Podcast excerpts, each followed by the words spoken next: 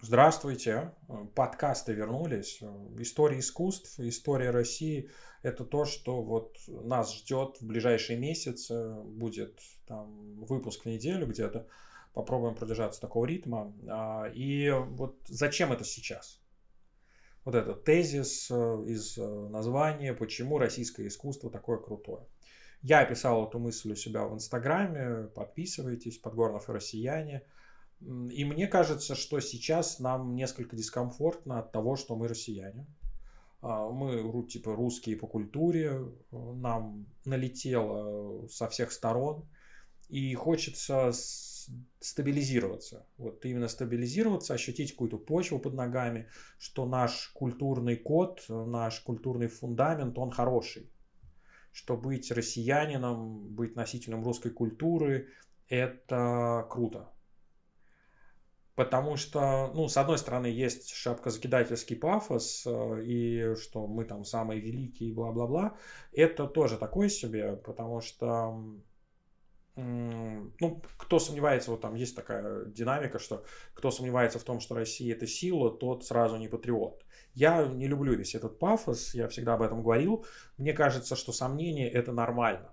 Они приводят к знаниям, к лучшему пониманию того, что что есть русская культура, что есть э, Россия, это ключ вообще знания. А вот за знаниями все сомнения мы сейчас и попытаемся размести. И весь этот курс будет про то, как а, познать русскую культуру, познать себя.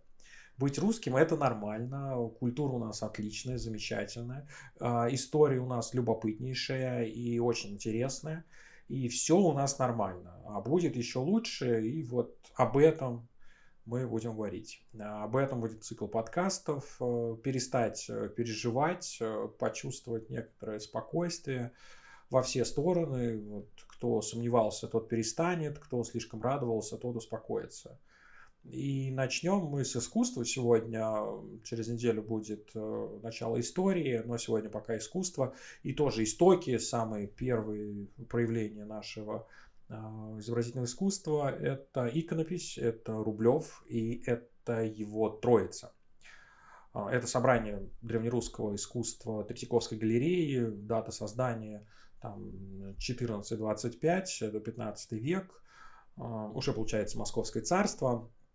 И возникает сразу вопрос, что делает эта икона, святая реликвия, и вот этот преподобный Андрей Рублев – в нашем таком обзоре великих художников и великого российского искусства и культуры. А, потому что, ну, есть такое обывательское мнение, что вот это все православное, оно же все дремучее, ассоциация с чем-то церковным, а, ни в коем случае не искусством, ни в коем случае не наукой, а, ни в коем случае не какое-то вот образовательное. Есть что-то, наоборот, даже противоположное образовательному и противоположное научному.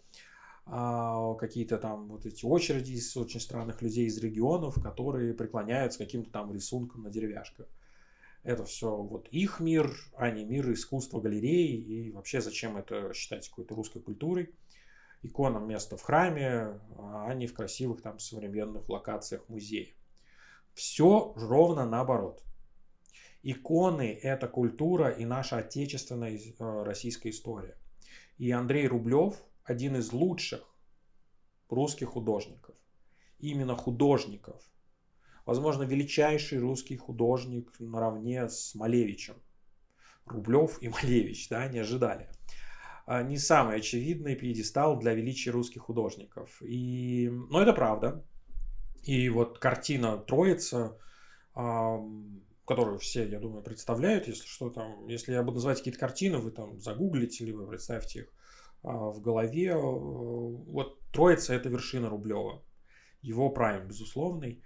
Я вам сейчас попробую доказать, что мало какая картина расскажет нам о русском народе и его культуре столько, сколько вот эти три склоненных силуэта. Я попробую доказать, что все это вообще не про веру, не про Бога, не про святость, это про человека. И все закончится тем, что Андрей Рублев оформил на русской земле в 15 веке идеи про Ренессанса, идеи гуманизма, ничего не зная ни про Джота и все его там флорентийское роскошество, а ни про кого-то еще в просвещенном, как тогда казалось, западном мире. Он сделал это интуитивно, руководствуясь нашей аутентичной исторической почвой, э, почвой православия и древнерусской культуры. Простой русский парень нарисовал нам человека эпохи, эпохи Возрождения задолго до эпохи Возрождения. А мы ничего не поняли, да, и все потеряли. Пошли за э, привитым э, европейским гуманизмом, а оно типа было красивее, и, ну не знаю, я не стоял в очереди за вот этим европейским. Давайте лучше про картину Рублева. Я буду называть ее картина, и я надеюсь, вы мне простите вот эту э, искусствоведческую вольность, э, но это действительно картина. Начнем с сюжета. Сюжет, который э, нарисован на этой картине, что, собственно, нарисовано на этой работе. Для нас сюжет вот, Троицы не кажется чем-то особенным. Наоборот, разве святая Троица может выглядеть иначе? Три полуангела, они сидят за столом, это вот Троица, да, такая классика. Но иконописец Андрей Рублев не пишет каноническую для его времени Троицу. Он устраивает революцию в иконописи. Рублев – это художник-бунтарь. Такой Витька Цой. Хотя нет, конечно, скорее Сашбаш, да, Башлачев. Каноническая Святая Троица а, вот я не могу вам показать картинки, но вы загуглите каноническая Святая Троица. Это ветхозаветный сюжет гостеприимства Авраама. Да, вот загуглите гостеприимство Авраама. А, по нему праотец Авраам, родоначальник богоизбранного народа, встретил трех странников, которые оказались ангелами. А, конечно же, да, там все, все странники так, в ту эпоху оказывались ангелами. Он, Авраам накрыл им стол сразу, вот трапеза поэтому. А, ну как он, он жену а, а, Сару свою попросил, она тоже изображалась на, на иконах Троицы, и во время вот этой трапезы Аврааму было сказано о том, что вскоре он и его жена Сара станут родителями сына Иа, Исаака. И Ав, Авраам с Сарой, они немножко удивились, потому что Саре было 90 лет, и все эти 90 лет она была как бы бесплодной. Аврааму еще больше лет. И какие дети. Но с ангелами спорить, как вы понимаете, бесполезно. Пришлось Саре родить Исаака. И вот этот род от Авраама к Исааку, это, собственно, народ великий и сильный. Ну, понимаете, о ком я, да? То есть шалом православный. Кстати, забавная деталь. Двое из трех ангелов после вот этой самой трапезы, они отправились прямиком в Содом и Гамору. Тоже слышали, наверное, такое месте. И там все закончилось тем, что с неба пошел дождь из серы и огня, и ГБТКА+, закройте ушки, там много ваших полегло. Твиттер тех времен просто разорвал об этом фидбэков. Ладно, отвлеклись, вернемся к Рублеву. Нас интересует ровно одно обстоятельство – почему преподобный Андрей Рублев, глубоковерующий монах, э, пишет для Троицкого, Троицкого собора нового храма Троицкой Сергиевской лавры икону, вот он пишет, которая вообще не является канонической. То есть каноническая икона это когда Авраам, когда жена Сара, когда трапеза, когда три ангела. Да, вот. Гости, гостеприимство Авраама. У Рублева же нет ни Авраама, нет ни Сары, нет ни трапезы такой полноценной. Есть только три ангела, есть чаша с, чаша жертвенного тельца, есть дом, есть дерево, есть гора, и все. Больше ничего нет. Это бунт, ребят. Так нельзя, потому что это же икона, она не терпит никаких вольностей. Иконописец – это тот, кто обязан сохранять традиции. В этом как бы ну, весь смысл иконы. Передать послание древних, передать канон церковный описать чудо явления трех ангелов про отцу всех евреев. Смотрите, какой крутой бог, он может бесплодной 90-летней Саре даровать сына. Почему? Потому что Авраам такой хороший был, да, будь как Авраам, и вам, и к тебе тоже зайдет, э, зайдут да пожрать ангелы и сделают что-то хорошего. Ну, если вы не геи, да, то есть с геями там огненным мечом. Это момент, когда пишет Рублев, это Русь, Древняя Русь, это 15 век, начало 15 века, православной традиции в нашей культуре всего 4 сотни лет. половина из которых монгольская ига, то есть там 200 лет, да, и южно-русская традиция, которая, собственно, задала православие, она прервалась, потому что а, ига, да, почти все, все уничтожено было. Пошло вот это вот новое, центральное и северное, проросло. И это все еще зарождение русской православной культуры. И пока еще э, шло до этого прямое заимствование и копирование а, византийских греческих форм. Да, могли быть там какие-то стилистические отличия, но не композиционные. Нельзя просто так взять и убрать с ветхозаветного сюжета Троицы половину святых и значимость сюжета. Можно, говорит Андрей Рублев. И более того, именно эта минималистическая троица и будет новым каноном для всего русского православия. Но почему так? Что послужило причиной этой э, вольности монаха Андрея и почему именно вот эта рублевская троица стала для русского народа такой притягательной? Там народ ведь выбирал, да, то есть в храме, это как сейчас там в Инстаграме каком-нибудь э, запрещенном и экстремистской э, вот этой вот организации на территории Российской Федерации, да, а, там все примерно так же, то есть было, да, то есть только вместо свечек, то есть вместо лайков были свечки, да, там. Вот Рублевскую троицу ее выбирали буквально. Были другие иконы, но она была самой народной, самой почитаемой. К ней больше всего тянулись люди. И это происходило без какого-то наставления, там, просто изумлением, симультативным. Если вы были в храмах, то видели, наверное, что там есть из чего выбирать. И вот Рублевскую троицу, ее именно что выбирали, она запала в душу. И в чем же секрет? Есть две основные версии, и спойлер, они обе душные и скучные. Назовем их первая историческая, вторая православная.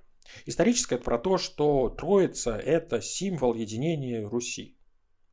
Икона была написана в 1425-27 годах. Возможно, есть версии, что на десятилетие пораньше. Через 50 лет после написания иконы должно произойти ключевое событие в нашей истории – стояние на реке Угре, которое, собственно, знаменует собой окончание монголо-татарского ига и станет первым шагом к образованию единого русского нового вот этого царства.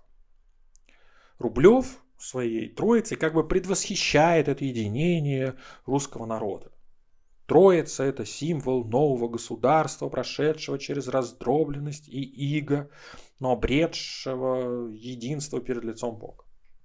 Даже сейчас это хорошо звучит, там будем объединяться с белорусами и украинцами, дай бог, да, вот и символ. Троица – это символ нового государства. Мединский, да, например, будет такой. Троица – это символ нового государства, объединившего три единых народа, которые прошли через распли, распри и тлетворное влияние Запада, но а, обрели они единство перед лицом Бога. Крестил нас э, на Бога кто? Владимир. Видите, кругом символы россияне. Давайте в школе это изучать. А, да, или как вот на, на экскурсиях э, примерно так же говорят, да, там, а потом там, а давайте пройдем сейчас следующий зал и познакомимся с творчеством другого великого иконописца Дионисия, который является продолжателем традиций, заложенным, а, заложенных Андреем Рублевым. Он принадлежал к московской школе. Ну, в общем, я думаю, встречали вот эту вот хрестоматийную, достаточно пафосную и, на мой взгляд, э, пустую э, трактовку картин и вообще все. Православная версия, она тоже очень скучная. А, Троица Рублева как новозаветное триединство Бога. Ну, типа, это не ветхозаветные ангелы забежали на трапезу к Аврааму перед тем, как отправиться вот, сжигать Содом. А, а тут у нас Бог Отец, Бог Сын и Святой Дух. Святая Троица. Наверное, вот именно эту версию многие как раз и слышали. Она самая такая распространенная и вроде а, укоренившаяся в бытовом таком понимании. А перед Троицей вот, э, на столе стоит чаша жертвоприношения, которая символизирует, собственно, жертву Христа. Взгляды ангелов печальные смиренные. Они знают участь, которая должна постичь Бога Сына. отец скорбит о сыне, и ты тоже скорби вместе с ним, а то вот вздумал в храме радоваться. Как вы поняли, вот мне не нравятся вот обе эти версии. Ни одна из этих трактовок мне абсолютно не симпатична. Историческую правильно не назвать государственной. А, она банально отвечает запросам вот этого нового, новообразованного московского царства. Нужно было искать символы единства. Ну вот и нашли. То есть, ну, она как бы была официальной, то есть это достаточно значимой стала икона, потому что ее, опять же, очень хорошо приняли, а, очень хорошо принял народ, и э, ну, она была стала почитаемой, поэтому, когда образовывалось там а, новое Московское царство, оно искало символы, ну, вот, нашло. Да? То есть раз ангел на иконе описывает там своими позами круг, вот оно значит там единство границ государства, там символ раз. Там. Дом Авраама, э, который на заднем плане, это символ твердыни Московии. Да? Вот замечательно, это два. Ну и так далее. Чаша это кровь там жертв времен Иго. И все. Такой Дэн Браун на минималках. Почти то же самое с православной версией. А, ну, как, бы вот э, это же было после Рублева, да, то есть он не мог объяснить, чтобы, да, вы понимали, да, то есть он уже умер, а за него как бы объясняли иконы, да? так часто бывает, за художника кто-то что-то объясняет, а он как бы может вообще просто так написал. Ну вот, ладно. Ну, заветная троица, это я про православную версию, а это вообще же ну, друг, другое, да, изображали ее иначе. Вот загуглите, например, Эль Греко «Сошествие Святого Духа на апостолов». Там куча стариков-апостолов и Дева Мария. А сверху птичка. Вот такая вот да, святая троица. И это троица, да. Все дело в том, что новозаветная троица – это явление сошествия Святого Духа.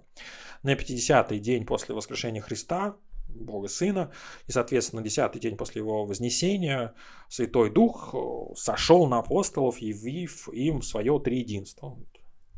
Вначале был просто единый Бог, ну, который вот ангелов э, присылал Аврааму. Да. Потом пришел Бог Сын, Христос. Христос 33 года пожил, натворил добра и благодати, и эти авраамовские вот эти потомки, они не оценили всю эту благодать, и Понтий Пилат его припнул. Ну, я думаю, вы слышали об этом сюжете, не буду вам уж особо его рассказывать. Попадался, наверное, по жизни. Э, и вот после смерти Христа э, на 50-й день явился Святой Дух, который теперь вот своим незримым присутствием является собой Божью волю и направляет апостолов. То есть вот церковь, как институт, она тогда и образовалась. Апостолы, праотцы священники – этот Святой Дух, и все триединство через а, него, там, вот это триединство Бога, они репрезентуют, слышат, видят, и вот, соответственно, а, таким образом происходит вообще церковность и в мире, да, после этого пошла. Ну, там, ну, у, у каждого своя там ветка, да.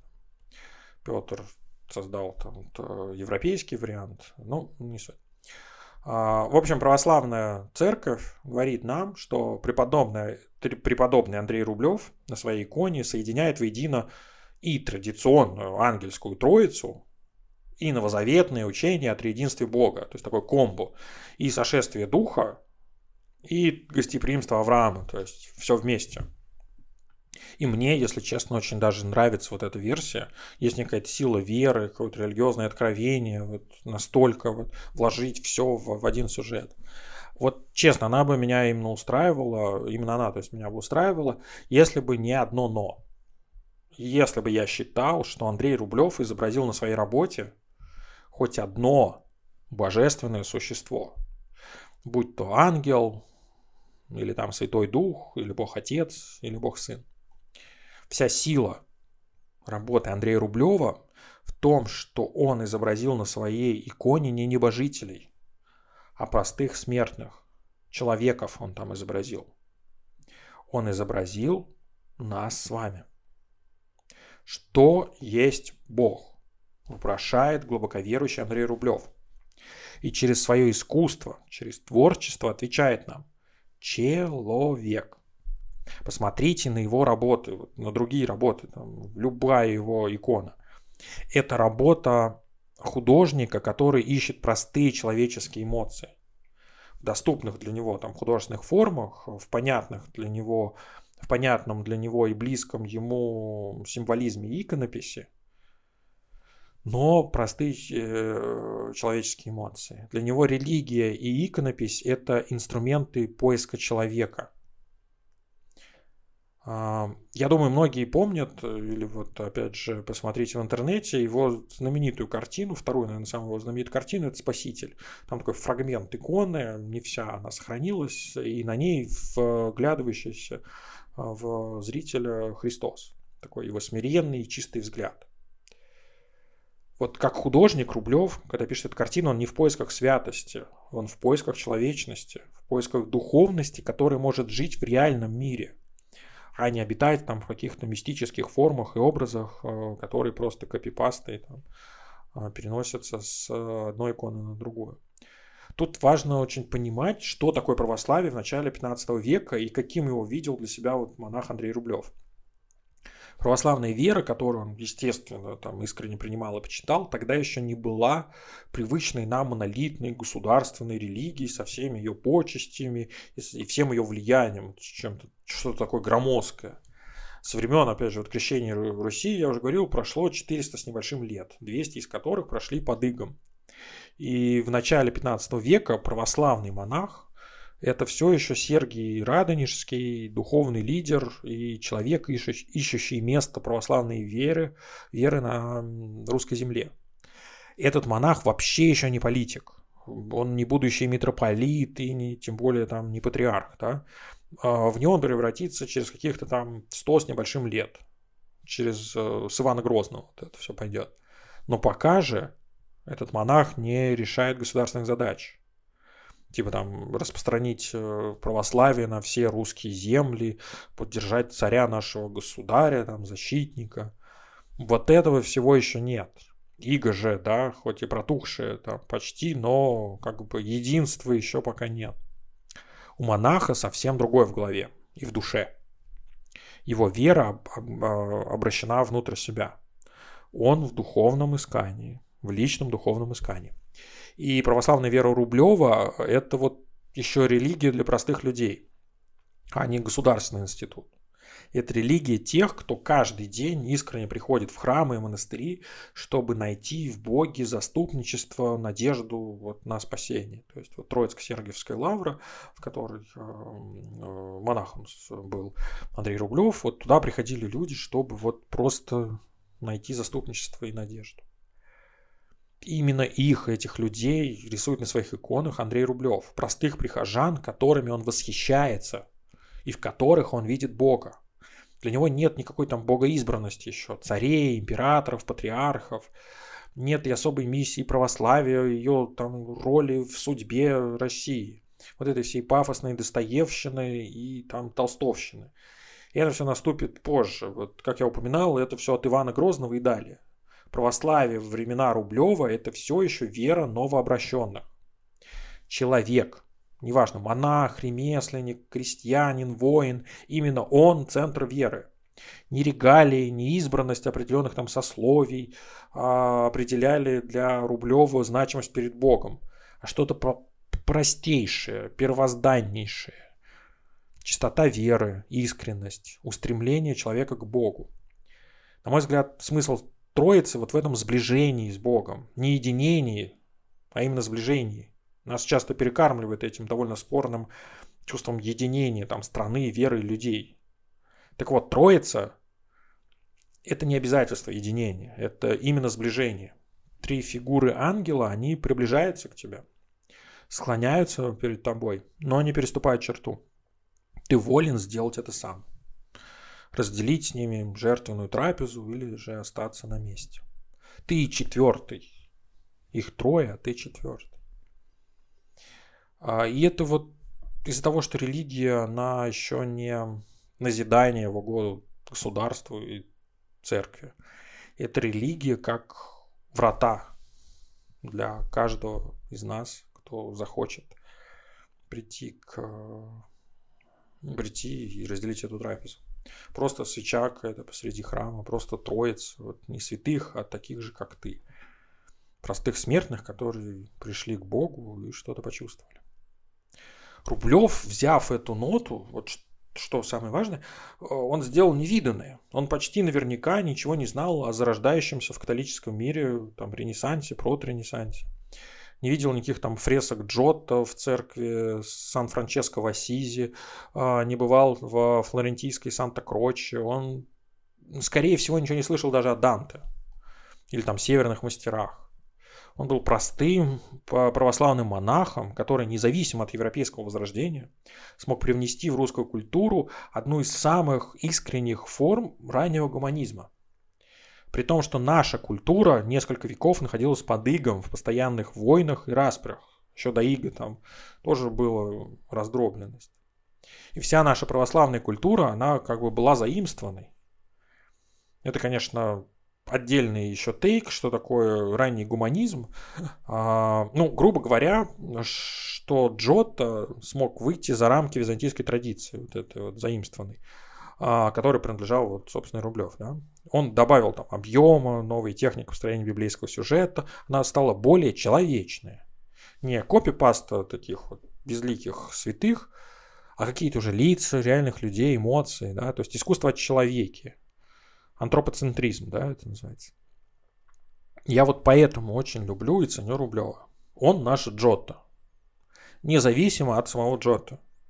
Его картины – это картины великого художника, видевшего в искусстве роль проводника для всех людей. Еще раз, не государственные нужды, а просто бы выжить нам всем человеком. Как-то любить друг друга, других людей, да, там посреди вот этих всех войн и лишений. Верить во что-то светлое. По-моему, это очень достойный месседж, который мы, к сожалению, упускаем за всеми этим пафосным символизмом и мистикой. Вот сходите в Третьяковку, спуститесь в залы древнерусского искусства и поищите там наших предков, которые прячутся за ликами святых. Это Э, это они, вот эти люди с э, икон и картин, э, будут побеждать в войнах и давать отпор завоевателям, будут строить новые города и открывать новые земли, развивать там науку, искусство и все, да, и все такое. Это они культура. Не иконы, не государи, а вот эти обычные люди с картин Рублева. Это очень круто, что мы можем найти такую точку отсчета для нашей российской гуманистической культуры. Вот. С картин Рублева все и началось. А дальше вот посмотрим, что стало с нашей культурой, куда оно все двинулось, как оно все развивалось. В следующих выпусках продолжим. Подписывайтесь, не пропускайте, распространяйте. Спасибо большое.